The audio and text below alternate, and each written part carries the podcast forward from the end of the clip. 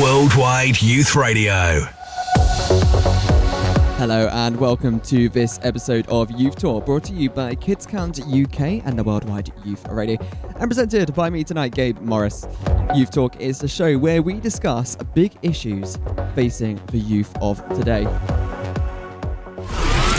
Worldwide Youth Radio. On today's episode of Youth Talk, Well, we might all remember sex education at schools. I remember personally the awful 90s esque educational videos that were on there. Hopefully, they've improved today. but we can all agree it is fundamentally important to learn. Is the education on relationships, self, sex, and health sufficient, or is improvement needed? Well, changes have been made. Well, this might come as a shock, but the first curriculum for sex education was released and implemented back in uh, July 2000. But the, te- the teaching, sorry, came in the following September. That was September uh, 2001. But why then in 2001? Well, there was the 1993 Education Act that attempted to cover topics that ought to be taught.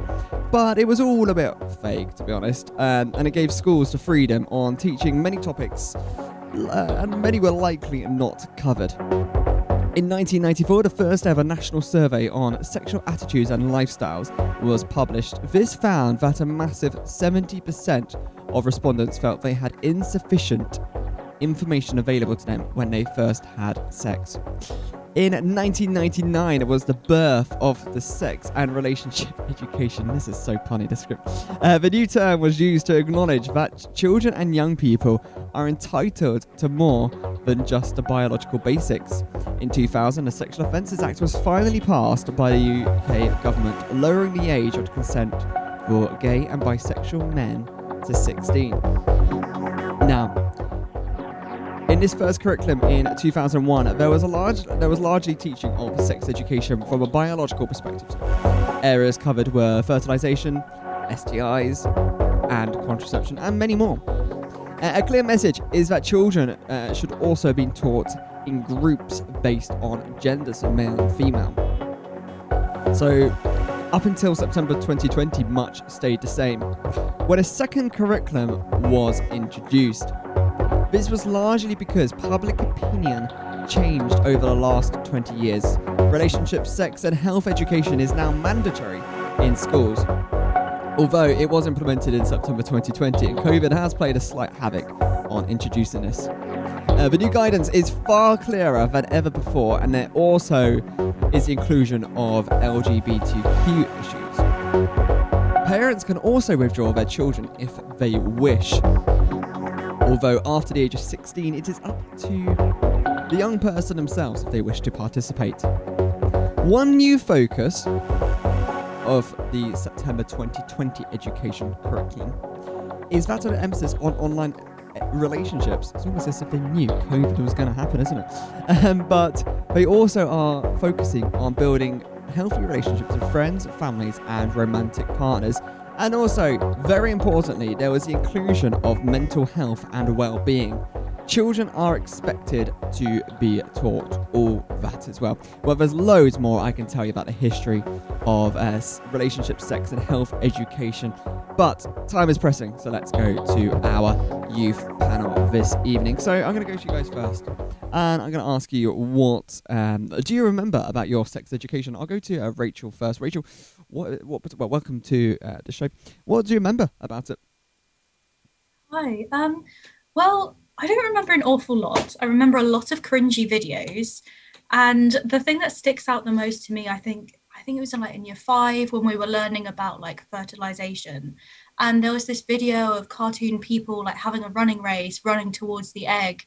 And it was all very kind of cartoonized. So yeah, that's kind of what I remember from it, to be honest. Um, I'm exactly the same. They were g- they were awful those videos, weren't they? No wonder, no wonder people made fun of the the whole education. um, all right, okay. Let me go to uh, Ellie. Ellie, what what do you remember? Um. Oh, so uh, similar to what Rachel just said, but another thing I always remember was um the fact that the girls and boys were split up, always. Um, which makes, I guess, like it makes sense because like young people pretend, well, still are at this age, to be fair, like fairly immature. but um, but it was quite interesting because I always remember that that we never knew what the boys were being taught, um, and they never knew what we were being taught. And it does turn out we were being taught different things, um, like when we were younger, um, and it's quite worrying because I'm 21 now, so like all of the legislation you spoke about at the beginning has only really come in in our lifetime, but by the time actually has made a real difference, like we've already passed through the educational system, so it's quite it's worrying to think that our generation has already passed the point of where like where our like sex education at school was very very different to what it is today.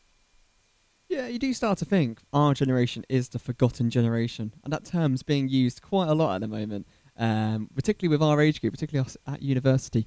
Uh, we're going to come back to some of the issues about boys and girls being taught uh, uh, separately and different things because of that. Is, that. is that a good thing or is that a bad thing? We'll be discussing uh, that later. But also need to introduce uh, the a new member we have on the youth panel of this uh, on this show. welcome to the show, uh, Mashe. how are you doing? Yeah, I'm good. Yeah. Um, nice so, to be here. nice to be here. nice to meet you too. Um, so, what do you remember about sex education? Um, I predominantly remember the uh, the teachers feeling uncomfortable during those lessons, and uh, yeah, it was quite funny.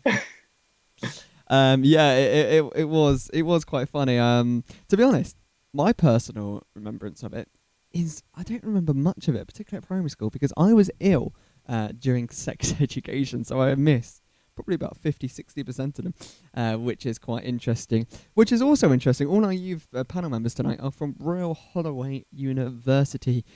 Nothing. I, don't, I mean, there's nothing in there. It just so happens that that's what's happened tonight. So thank you very much for you all being on the show tonight. We are always looking for new youth board members. If you would like to join us, send us a message at www.worldwideyouthradio.com forward slash contact. All comments you have heard today are individual views and do not reflect the views of Worldwide Youth Radio in any way. Yes, uh, all views are independent on this uh, podcast. So I'm going to go to uh, Rachel with our first question uh, of the evening. Why do you think it's so important that sexual education needs to be taught at school? I think that's a really good question. I think it's really important because I think now more than ever, sex is almost everywhere without sounding cliche. It's in advertising, it's in, films, it's in media, books, it's in everything we read. And to quote a famous or controversial quote, sex sells. And I think it's really, really important to remember that when you have all these media outlets and everything talking about sex, it's important to make sure that young people understand what sex is, understand how to go about sex safely. And I think attitudes as well have changed a lot in the last 20 years. So I think it's really important to make sure that everybody knows what's going on, really. Uh, you say attitudes have changed. What sort of attitudes have changed? Well, I think it, we've definitely become a lot more liberal as society.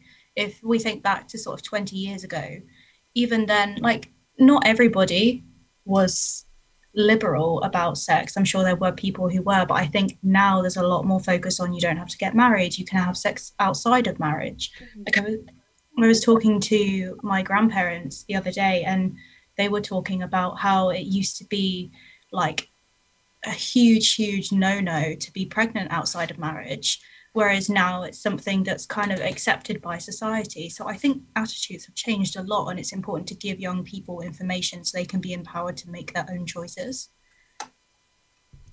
Um, and do you think that we are the education system, the new one, the 2021, what 2020s curriculum is up to scratch? I think to so. That, yeah. yeah. Yeah, no, I think so. I think it's really good that they had changed it. I wasn't aware until I researched that they had changed it. And I think it's really good that they've included a lot of topical issues um, and not just around sex as well. They've included a lot of stuff about mental health and well-being and self-examination, and a lot of the public health messages we're seeing at the moment are included in the new syllabus. So I think it's really, really good to make sure that children are learning about all of these different topics. Um, before I move on to uh, the rest of the panel, wh- wh- why wasn't mental health included in the past? Do you think? Well, I think a lot of it is to do with the fact that it's such an emerging field, almost like with psychology, for example, we focus on mental health, and mental health problems, yes, existed, but it was a taboo subject, a lot like sex is or was. and nobody spoke about it and media didn't cover it and so people weren't almost aware of it if it wasn't happening to them so i do think it's a really good thing that new topics have been included in the syllabus because i think public opinion has changed and that's driven the changes in the curriculum um, and Masha, why do you think it's important to teach sex education, in your opinion? I think it's important to teach it because um, we need to get away from a society where we have these taboo subjects. Because, you know, if people feel uncomfortable talking about certain topics, then uh, you know that breeds misinformation, and um, you start to learn about things from the wrong sources, and perhaps those sources tell you information that is, um, you know, not scientifically correct, or maybe it motivates you to seek uh, dangerous, uh, extreme activities that, that you know are supposed to help you with with whatever um, problem you might have or or uh, questions that you might have. And I think you know in a context of education in general, like teachers are there to create an environment where you can ask questions freely and get informed. And you know, the more informed we are, the, the more options and the more kind of um, eased our anxiety is over our questions. So yeah. Um, when you were when you were studying, well, when you were learning um, about sex education at school, did you feel comfortable asking questions? Did you think the education was um, sufficient for you? Uh, I, I think in terms of sex education, I don't think it was sufficient at the time. I think, um, you know, as as Ellie mentioned previously, you know, the boys and the girls were separated. So like, um, I think there are lots of questions that the boys might have later on about what's going on with with um, you know through a girl's um, perspective, and we don't really get that perspective. Um, and without understanding uh, sex for for both sexes and for for all other sexes, is kind of you know it, again spreads misinformation, and we want to have sufficient education so that we can understand um, how the people are feeling, and that understanding is what creates an equal society. Um, so, do you think that the uh, education now should be converted so boys and girls learn together? Oh yeah, definitely. I think I think they need to learn together, and um, and that's definitely going to create more understanding. And uh, I, I know that it might kind of there might be you know some topics that people feel a bit more mm. uncomfortable mm. with, but I guess that is uh, with time, people grow to accept that, and it will feel more uh, like uh, more chill and, and, more kind of normal. Um, what about you, Ellie? Do you think that sex education should be taught separately to girls and boys? No, I think it was interesting what Matthew was just saying that it's so it's so important for um, both boys and girls to know what what's going on with other sexes um, and to have an understanding of that. Um, and I think it's the problem as well is like because sex is a it's a taboo subject, but also kind of the idea of because it is a private thing. And to be fair, obviously your sex life is a private thing, um, and I and I highly believe that it should stay that way in terms of like you don't need to publicize it all over the internet. You don't like you don't need to share it with other people if you don't want to. It's completely your choice. Um, but the same goes that you kind of need to have the education and the information to know kind of what is safe, how you can kind of look after yourself in situations, and you don't end up compromising yourself.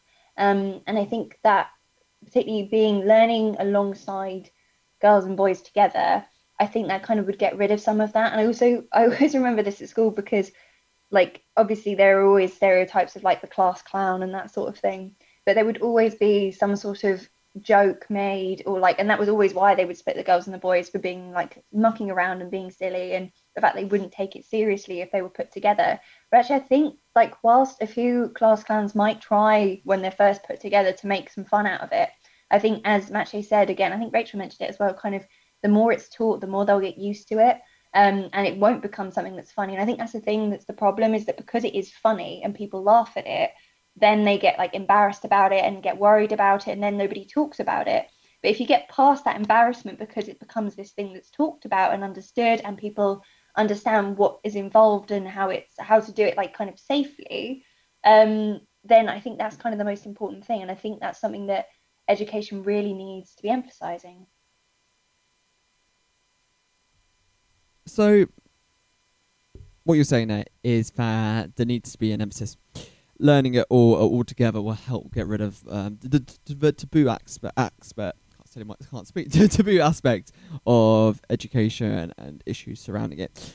But will say say if a uh, young girl is learning about, let's say for example, the menstrual cycle, do you think she might maybe feel more comfortable to ask a question around girls? So w- could a hybrid approach where breakout rooms can occur to separate genders would that help?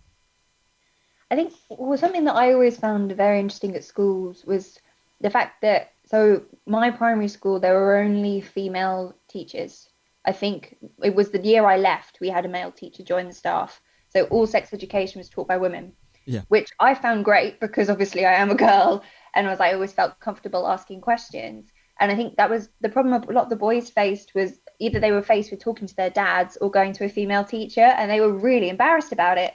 Um, and I think, but the problem with that as well is because it was funny and they would joke about it, they didn't feel confident enough to do it um, and to go and ask questions. But I think definitely like there are certain topics that can be embarrassing to talk about in front of your peers, but that's the same across everything. That's not just sex. Like there are many different things that that could kind of classify as.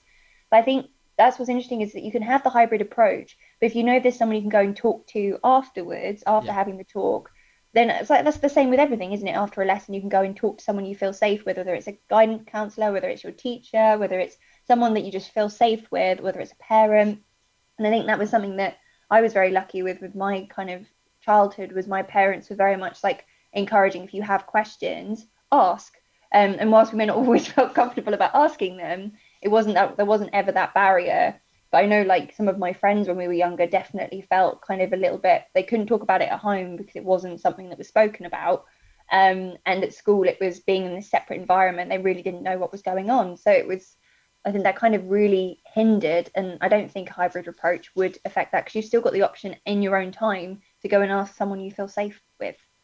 Uh, uh you meant you mentioned there about boys going talking to their parents. I'm sure girls would do it the same as well. But should parents be teaching sex education? Should they have full responsibility of teaching it, or should it be fully on uh, teachers? I think this is an interesting one actually because, and this is a discussion I've had many, many times in terms of what is a teacher's responsibility, like what what they what should they be teaching, and actually I think the problems with schooling across the board now in terms of kind of topics is there are so many things that teachers are kind of or parents leave to teachers to teach. I just don't think that's right. Like you're a parent, your your your responsibility is to your child. You brought them into the world; they are your responsibility. It's not the teacher's job to teach them absolutely everything about life. Um, and I think, and obviously, there are different types of parents and different types of teachers, and the relationships between pupils and teachers and, pup- and students and pa- their parents varies massively. So it always has to be taken into consideration. But I think the lack of responsibility by some parents or taking the responsibility of parents actually is starting to cause problems because if, if their own so for example if their own son or daughter doesn't feel safe going to their parents to talk about something as as important as this that really just says a lot about their relationship. Um, and I don't think it should be a teacher's sole responsibility. I think it should also be down to the parents. Other people may disagree with me on that, but I think that is something that's very fundamental. And I'd be interested to know what the other panelists think about that as well. Oh, well, what do you think about that? Anyone disagree? Rachel? I kind of I, I agree with Ellie in some respects. I think um, one of the reasons that split teaching happens is there are some kind of religious grounds behind why some parents don't want their children to be taught together. Having said that, I think even if like split teaching and different genders still occurs, I think it's important to teach both groups what the other group are learning. So maybe that's like a, a combination of wanting to teach, say, boys about the menstrual cycle and girls about I don't know, I can't think of anything specific related to boys, but you get what I mean. Um, and then on the other hand, as well, I think it's difficult to do with like families and relationships because it's like some people have really great relationships with their families where they can talk openly and their parents have that really good dynamic with their children. But in other instances, you do have parents who maybe don't feel comfortable talking to their children, or even if the parents feel comfortable talking to the children, the children might not feel comfortable talking to the parents. And I think that's where it becomes really important for the schools to cover the topics as well, because then you're kind of getting that combined approach. You're having the parents having that conversation with the child, but in cases where maybe children and parents find it more difficult to have that conversation, you've got the backup option of being taught that at school as well. So you've got more options. And I think kind of being taught it at school and being taught it by your parents, like a joint approach, is the best one to go for, I think. So, under the 2020 uh, uh, new curriculum, parents do have the choice to take their children out of sex education. Do you think that could be because on because of religious grounds? I mean, I'm just going to put it out there. I don't know enough Yeah, about the religious reasons behind why that may or may not be the case. Um, I think part of it maybe is to do with religion. Um, I really don't know. And I think also parents do feel protective as well. Like there are plenty of non religious parents who don't want their children part of it. But having said that, I think it's really important to get everyone involved in learning about it. Um, Ellie, uh, do you want to say add anything else onto that? Yeah, no, it's just I completely agree with Rach, but I think on the other side of it as well, there may be other reasons that are religious. So, for example, if a young child has had a difficult relationship when they were younger or a sexual trauma, you wouldn't really want them in a class with 30 giggling students, or they may not feel comfortable comfortable in that sort of situation. So, I think, and also like that's the one one of the amazing things about living in a country where you've got freedom of speech and freedom to kind of act how you will. And obviously, there are like social acceptable activities but um but i think having the choice as well you should never take someone's choice away from them. Um and i think that is an important thing as well but i that's what was interesting about kind of the idea of it being compulsory. But um but i think people also need to realize that not learning about something can come with consequences later on so it may not be that you learn about it at school but it might you may still need to find a way to get the information across to them to kind of so they make sure that they're safe when they're older but um, but again, I'm not sure what the others think about that. If there's anything else they'd like to add. Um, well, uh, Mashe, uh, Mashe, do you think parents should have the choice whether or not their child gets taught sex education at school, or should it just be compulsory for every single child going through the education system? I think it's it's uh, I think it's a it's a fine line. Um, you have to draw between what choices uh, people are free to make and what choices are are more restricted. Because obviously, with something like um, religion or uh, past experiences, you know, obviously these are contextual um, pieces of information that have to be taken into account when considering um, how you go about teaching a child about sex education. But I think the wider question is, you know, why do we need sex education? And clearly, it's necessary because um, this is an important topic that is part of development, and you know, uh, people need to need to hear about it somehow. So obviously, if people are being taken out of the classes um, because of whatever reason, we have to somehow circumvent that and still make sure that those people get sufficient education around the topic of sex because it's important. Um, I don't know if that answers the question, but I mean, I think that that is important. No, no, you're definitely uh, definitely answered the question there. If they don't get it taught, if, in your opinion, if they don't get it taught in the classroom, where else could they get it taught? Especially if the parents are, as I think Rachel said earlier, unwilling to teach at home. Where else can they achieve? Well, find that support. Maybe someone's listening now might be wanting that. I'll go to Ellie on this. Um, so I think there's some interesting. So I'm not going to go straight away and say online because that is like too, far too broad.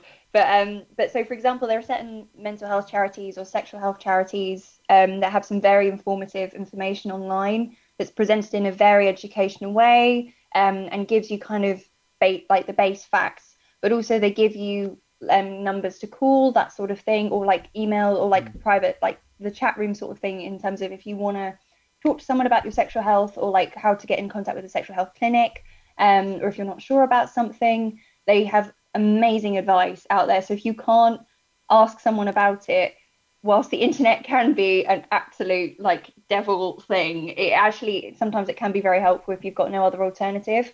So um but yeah i would definitely agree that there are certain things online as long as you go to official sites and official organizations and obviously the nhs is fantastic as well um, we're very lucky in the country to have that. So it's kind of making the most of the online services they offer as well, and obviously the in-person ones as well if you need to go to the clinics and that sort of thing. Well, the new education system, the 2020 one in September, one of the new biggest focuses in that is online relationships. So, touching on what you just said there, um, Ellie, there's a lot of misinformation online. I know two different things, but it is online. Why is it so important to have the focus on online education? Uh, on, sorry, online relationships. Uh, Rachel, why do you think it's so important? Um, I think it's really important because, especially in this like COVID world we're living in at the moment, every time children talk to their friends, whatever, everything is online. Number one, so I think it's incredibly applicable to what we're living through at the moment. But then also not just talking about like platonic friendship relationships, talking about romantic relationships. There have been so many um, news reports recently about online platforms being unsafe for children under the age of 16. Like we've seen countless news reports recently revealing X, Y, or Z. Um, and I think it's really important to educate children on the dangers and how to be safe when creating online relationships because there's no point kind of turning around and saying don't do it because children are going to do it. And also it is part of modern life now and like it happens. Um, and i think the best approach to that is to kind of say, okay, well, we'll teach children about it so they can be empowered, they can make their own choices, they can have the knowledge to do it safely. Yeah, yeah. So, what do you think now? This new 2020 education system. Do you think that is is ready for the 21st century with online and with on the whole the whole issues that take place online. I mean, you've got cyberbullying, the whole the whole. Um, I mean, you can think about revenge porn. All takes place online. Is that education system robust enough? I think so, and I think even if it doesn't necessarily go into complete detail about what's going on, like we've kind of discussed, a combination between parents teaching children about safe relationships and the schools teaching children, but then also having charities um, to go to to look up extra information, having your friends, having your teachers to go to to ask questions of. I think there are so many great resources that young people have access to um, through this new education. I think it's also important to mention as well, whilst this new education kind of system or the guidance comes in telling children about online um, relationships, it's not like it hasn't been explained before it was just never part of the mandatory guidance. So it's not like our generation have grown up with absolutely no information about it. We have been educated. It's just not everybody will have been educated to the same standard. And part of the good aspect of this new guidance that's come into place is making it standardized across the board so that everybody learns the same information. So, one of the ways in, which sex education can be taught is through popular culture. And recently, a TV program, It's a Sin, touched upon a lot of LGBTQ uh, issues, particularly around sex education. I haven't personally watched it, um, so try to keep try to keep the spoilers low. Um, but do you think that's do you think it's important that pop culture focuses on sex education? Um, what do you think about that, Masho? Um, I think I think yes, but within reason, because obviously, you know, pop culture is not, um, you know, different different uh, different shows can have different messages and um, different motivations behind being created. So obviously, we have to take all of this with a pinch of salt. And like, um, at the end of the day, um, the purpose of a you know of a show is not necessarily to inform; it's kind of there to entertain. Um, and and that has you know that has positives, but also it carries dangers. So um, you know, I think with LGBT issues being shown on um, on these shows, I think with with the kind of shows that I've seen in the past that have had LGBT kind of uh, community members, and uh, it can have the effect of creating stereotypes that are not necessarily the most healthy. And then once people start stereotyping, and this becomes you know trendy, um, because it's easy to, to you know carry on these stereotypes. It's not very healthy because obviously uh, you're putting people in one category that might not actually reflect on who they really are. So, um, so yeah, I'll take it with a pinch of. Yeah. Um, so LGBTQ issues were only introduced into the sex and relationships education in 2020. Why do you think it took so long for them to get there? I'll allow anyone to answer this. Uh, I'll go to Mashay.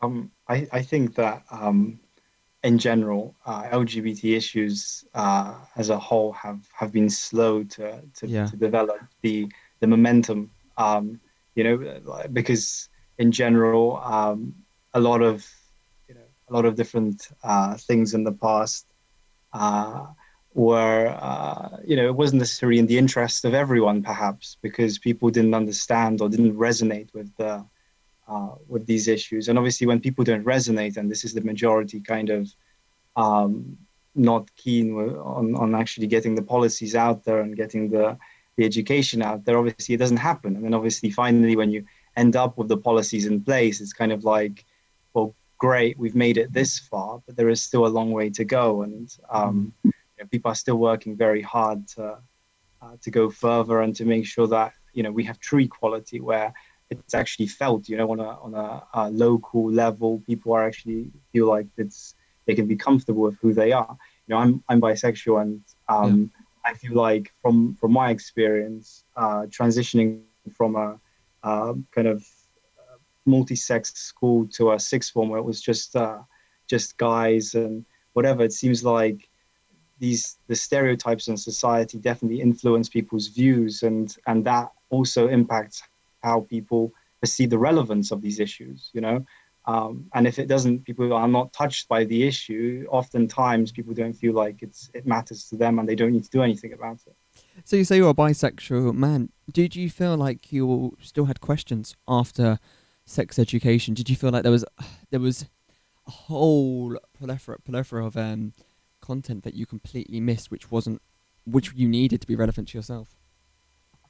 Yeah, I, I don't think the sex education I received uh, ever covered um, LGBT issues. I think it was very, uh, they tried to keep it very basic. And I think in general, you know, if, if the if just teaching about the basic issues already makes the actual staff themselves who are teaching it feel uncomfortable, you know, teaching beyond that is it's unthinkable. Um, and know, I, I think you know, for me, it, it was definitely a process of uh, self-discovery and self kind of coming to the to the facts of, of what it's like. And I think um, you know I can't speak for for people who are who are gay or straight, whatever. But like for a bisexual person, I think it's it's definitely like you question your straightness uh, because you've been brought up believing uh, in the kind of black or white. You know, you're either straight or you're gay, and any deviation is kind of saying, um, and then you question but actually, if I was ever attracted to girls, how can I be gay? And then obviously you finally come to the conclusion that no, there is a, a different uh, sexuality. And then, yeah. Um, I'm not sure how much you know about the 2020 Education Act, but I would presume you are quite relieved now that those issues are in place for for the current cohort going through that education system. Yeah, I think I think it, it will be beneficial. I just hope the execution will be, uh, you know, people. I think you know, people who kind of misbehave and take the Mickey out of these lessons and whatever. I think that's partly because the teachers themselves don't necessarily feel as comfortable delivering this, you know. And when you when the students sense, you know, that kind of discomfort giving the the lesson, that opens up the the kind of the opportunity to, to make fun of it and take the Mickey and whatever and do the popular kind of uh, thing.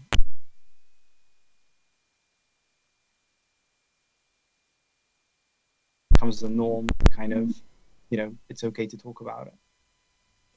Um, sorry, just had a uh, power outage there. So apologies about the sound technical issues there. So Something just died. Um, you can still hear me, okay, can't you? Yeah, I'm not really too sure what just happened then. Um, so Do you mind just summarising that last point you were just making, just the last few sentences, because it did just cut out. Then I'm afraid. Sorry about that. Yeah, so it's okay. Um, so basically, I was just saying that teachers feel uncomfortable themselves, uh, and the students see that as an opportunity to make fun of the subject. But obviously, over time, hopefully, as this becomes kind of the norm, um, the teachers grow in confidence delivering this kind of stuff. It's normal to talk about it, and the students kind of accept that, and it creates understanding, and it's uh, it's helpful. Um, so I was I was thinking this earlier when we were talking. I think it was Ellie who mentioned it. That just remind me if it was you, Ellie. That said that it was an interesting point that girls, well, women should teach women's issue and men should teach men's issues. Is that that was you, wasn't it? Yeah. So should people from the LGBTQ community teach those issues as well? Um, do you think that's something? I'll, I'll open this to anyone. It doesn't have to be um, and Masho how it answers this. But do you think do you think that, that should be something? Because when I, I remember watching an interview when It's a Sin came out, and Russell T Davies, who's the director of that, he he said that it was important to have LGBT um, community actors playing the parts of gay people rather than straight people. I'm just wondering, can the same thing be transpired into the teaching of sex education? As as would a straight man really be able to relay, or a straight woman be able to relay those issues? I'll go to Ellie. I think that's a really interesting point, actually, and it very interesting ties into what we're doing at the moment in my history degree because we're looking at kind of queer and gender history, um, and kind of how that's a very emerging field.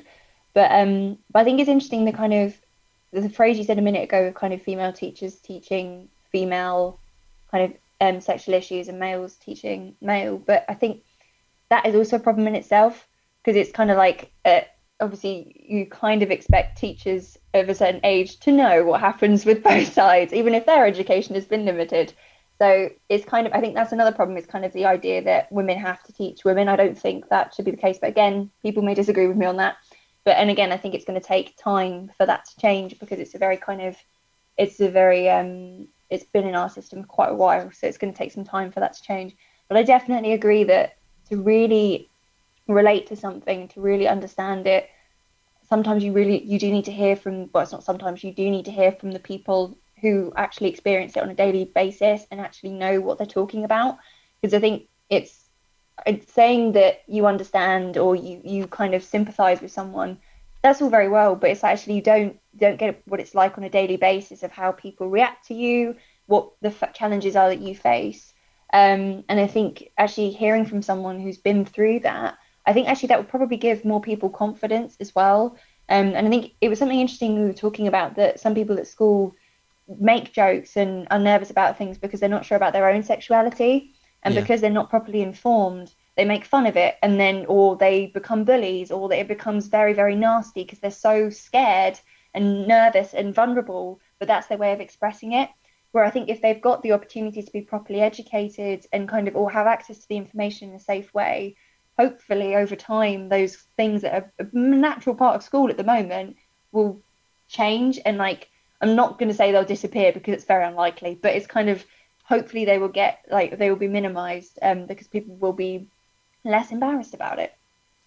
Anyone else got anything else I'd like to add on to what Ellie just said there? Rachel? Yeah, so I think as well what is kind of interesting is um I have friends who are currently in sixth form at the moment. So they're like in that year group where the new education is being implemented. And I think it's really interesting to see even say like three or four years, like the generation three or four years younger than us, they are a lot more open, a lot more tolerant, a lot more respective of a lot of these current issues because they've grown up kind of a few years later, but more involved with the other issues that are being included in the curriculum. Um, and so I think, like, I had a couple of very frank conversations, and I really didn't expect them to be as normal about it because I kind of I talk about sex quite openly because I'm mm. very much of the opinion it should be normalized, like it shouldn't be a taboo subject.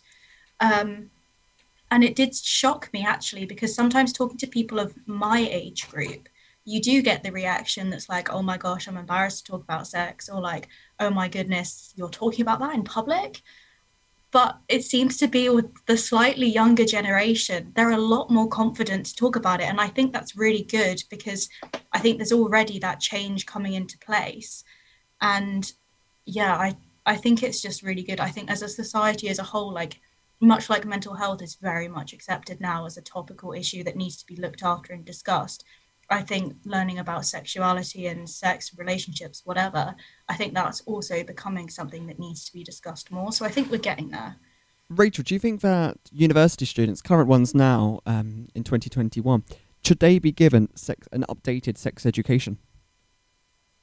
I think so, actually. Not so much updated to like, not necessarily to make up for what we didn't learn, mm. because I think the large majority of us have found all of it out in the meantime. But I think it's definitely a good idea to talk about it because you do have charities that come in and I think our well-being and diversity VPs this week did a whole campaign on sex and sexual health because they wanted to spread awareness about it. Um, so I do think definitely not necessarily mandatory, but at least giving university students the option to talk about it um, is definitely a good thing because I think the more we talk about it, like Mache said, like the more normal it becomes, the less taboo it is, and the less misinformation there is out there. So you just said about VPs coming in. That's the right word, was it? Uh, yeah, I meant VPs as in like vice presidents vice of presidents. education, Okay, cool. not like VIPs. But on that subject, actually, you've just reminded me. Um, there are charities where you do have celebrities and other people like that from the LGBT plus community who do go into schools and visit schools and talk about those kinds of issues.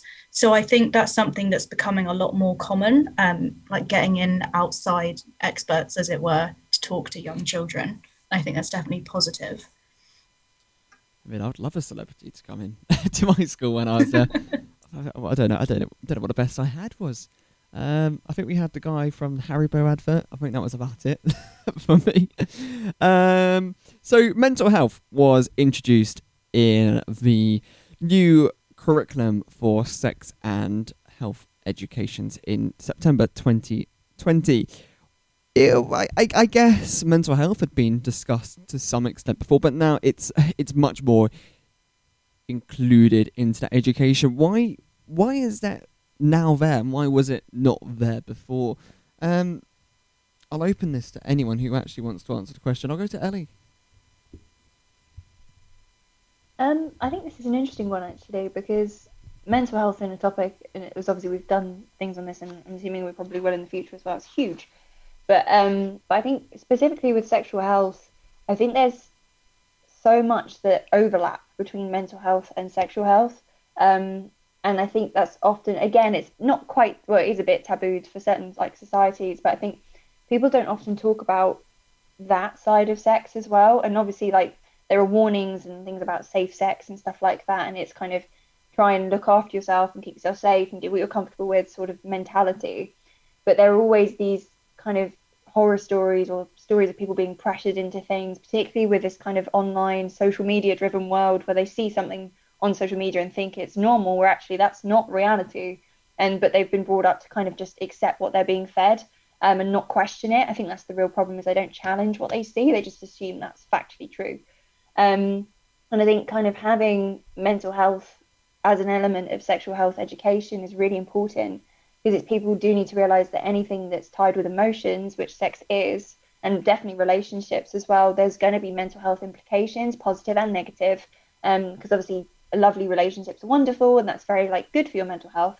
But obviously, there are going to be negative ones, and obviously, not every relationship is perfect. Not every day is a sunny day. So you need to kind of be aware of that. I think sometimes with our Disney education that we've had of the happily ever afters, and it's all lovely, which have got problems in their own in terms of representation and stuff. But um, in, it's amazing that they've kind of got um, you've got this chance to really see through mental health education as well what relationships can be like and realities, and giving people that chance to be honest and open and not bottle it up and then get very ill because they don't talk about it or end up in situations where they're not safe.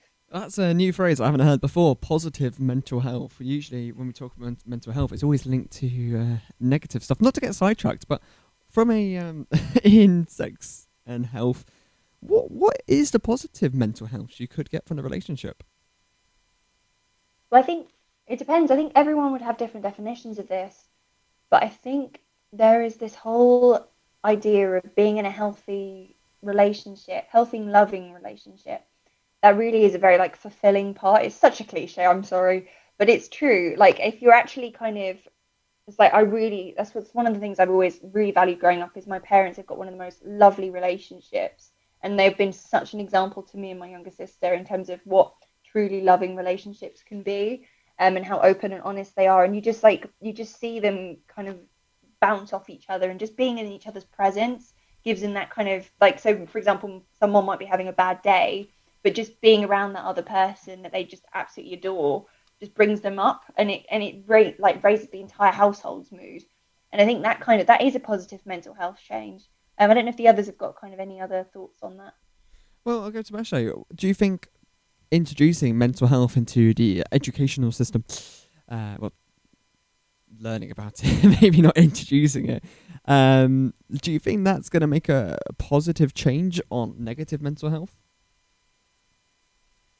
Yeah, I think so. I think in general, like um, as as Ellie kind of talked about it, um, you should you should have the honesty in your relationship with someone, and like you know, if you feel comfortable talking about what sort of things uh, you enjoy and what sort of things you don't enjoy, you know, there there should be that freedom because at the end of the day, nobody wants to be in a position where they're in a relationship where they are just pleasing someone. It's a it's a mutual um, kind of arrangement. So um, your mental health naturally would, would, decline if, if you're in a situation where you were just uh, you know being taken for a ride basically, and so much was taken out of you in in fact you know your mental health would just be kind of declining. So so yeah, I think it's very important that you have honest uh, relationships with people and and uh, that definitely leads to good mental health today even. We me and rachel um, learned about um, uh, in health psychology about uh, you know holding someone's hand is, is good for our, our mental health um, it releases all sorts of positive hormones. So so de- it's definitely very important for our relationships. Um, yeah. Um, you mentioned there about having honesty to talk do you think people do have the honesty to talk about it Do you think people do open up about these issues to each other, or or is it something we just bottle up? I I think that I think that um, in in terms of in terms of honesty, sometimes um, there isn't the kind of freedom to be direct with people. I think uh, in, in you know I, I think in, in certain places people are brought up having uh, fairly thin skin and and uh, you know, the being honest often comes comes across as being uh, rude or, or being, you know, uh, trying to, you know, talk about something very personal. But in fact, actually, uh, you're just trying to be honest and trying to say what you how you feel and understand how somebody else feels. But that obviously um, is not taken across very well. And I think definitely it's important through this, you know, new curriculum and everything that's happening for people to actually understand that it's okay. It's okay to talk about this stuff, and and it isn't uh, people trying to you know be rude or trying to find out personal information or whatever. It's just people trying to have a conversation. So we have discussed a lot about the past and the present of sex and health education. But what about the future? What does the future need? What do you think about that? What do you think the future needs, Rachel? I think we're sort of at a very like I would say it's a turning point almost. Mm. Historians always talk about what are the turning points in history. And I feel like this is very much, or like the next 10 years or the previous 10 years, we're very much at a turning point with regards to sex, relationship, health, education. I think from here, it's only going to continue to kind of be normalized, be spoken about, be talked about. And I think to continue as we mean to go on, continue improving, continue expanding our knowledge, continue talking about it with young people and educating everybody. And I think from there it can only get better. Um, and hopefully at some point like in the future when i have kids it will be completely normal to talk about sex and it won't be like oh my goodness you're talking about sex it will be like oh yeah that thing and that's kind of where i hope it'll end up Yeah, well, so you say we're at a turning point right now. Do you think can it go too far? i mean what's too far i suppose I'm like uh, asking you. Do, do, you think, do you think do you think it can? i don't think there's a concept of too far but i Yeah, think yeah. i think it's understanding what society is ready for Mm. and i think that's a big thing to kind of discuss because i think we can only move at the pace society is ready to take the information there's no point trying to move a million miles ahead if the society we live in isn't ready to take that step and i think constantly talking and discussing it is a way to help society get used to the ideas and bring things forward. But i think it's a case of doing what we're doing at the moment talking about sex on podcasts with our friends with our family like almost like spreading the messages that we want to be spread back to us. And the more and more we do that the more we talk the more we discuss the more we're open about it the more open things should become and the better things will be Well, Ellie, what about you? What would you like to see in the sex and health education curriculum when the next one comes along? Hopefully, maybe quicker than 20 years. Yeah, that would be nice. Although, as yeah, as the historian on the panel, I'm not overly convinced.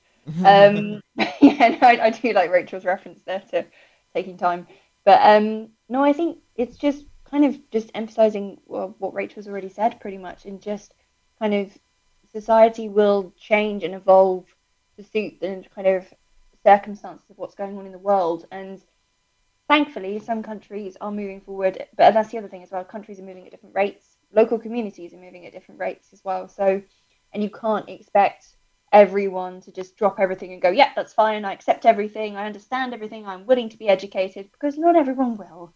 Um, that's just a part of life, and that's not just a kind of a generational divide. That's also within our own age group, um, with younger generations. So it's kind of, I think it really does depend. But I think having the information out there and having that open and honesty and kind of just that, yeah, just a general openness really, and giving people the chance to learn when they're ready as well. I think that's the other thing. It can't be forced onto someone. It has to be when they're ready. Um, but yeah, it just it really is kind of that entire topic is. But um, but I think also just having that information should help in the future. Um, and I think in terms of legislation, I just I hope that it continues and we keep moving forwards and keep learning and keep understanding and making efforts to understand different communities and different people's identities but also kind of there was a big point today actually we were looking at kind of you you can try and understand or learn you can learn about someone's identity but you'll never fully understand it and it's the same with anything really in life like you will because we're not living in each other's skin and we don't live everybody else's lives we will never fully understand what everyone else is going through emotionally and we have to accept that. It's just a fact of life. So it kind of is part of that as well. It's you know that it's not that there are boundaries to knowledge as such but it's kind of you need to be aware that different people will react differently and that's just how life works unfortunately and it always will be. That's how humans work. We're programmed to do that. So i think as long as we keep moving forward it should continue in a good frame Some really interesting thoughts there, Eddie. And last but not least, Masha, do you have anything else you'd like to add about what you'd like to see in the future?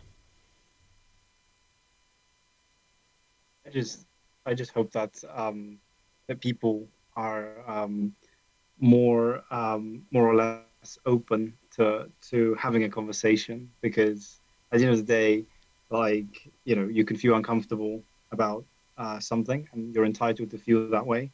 Um, but um, to listen is you know it's a, it's a small expectation I think, and I think people need to have that um, willingness. That's all I want to add. Thank you very much. All comments you have heard today are individual views and do not reflect the views of Worldwide Youth Radio in any way. We are always looking for new youth board members. If you would like to join us, send us a message at www.worldwideyouthradio.com forward slash contact. Worldwide Youth Radio. Well, that just about brings us to the end of this podcast. Some very interesting views there we have discussed today on, well, relationship, sex, and health education. Well, we've talked about is it sufficient? We've talked about the changes, the history of it, what we'd like to see in the future. It's been, it's been incredibly uh, interesting. If you are listening to this live on the Worldwide Youth Radio website, you can, of course, go back and listen to it again on the website or on your favorite podcast streaming providers on Spotify, it's on iTunes. And if you are listening to it on one of those providers, well, well done. You've obviously found it. And have a look at the other podcasts we have already made. We talked about COVID and education. We talked about self care, and we will, of course, talk about more issues in the future. Do go and tell your friends all about this podcast. Share it on your show- socials and put a poster up in your town or do whatever you want.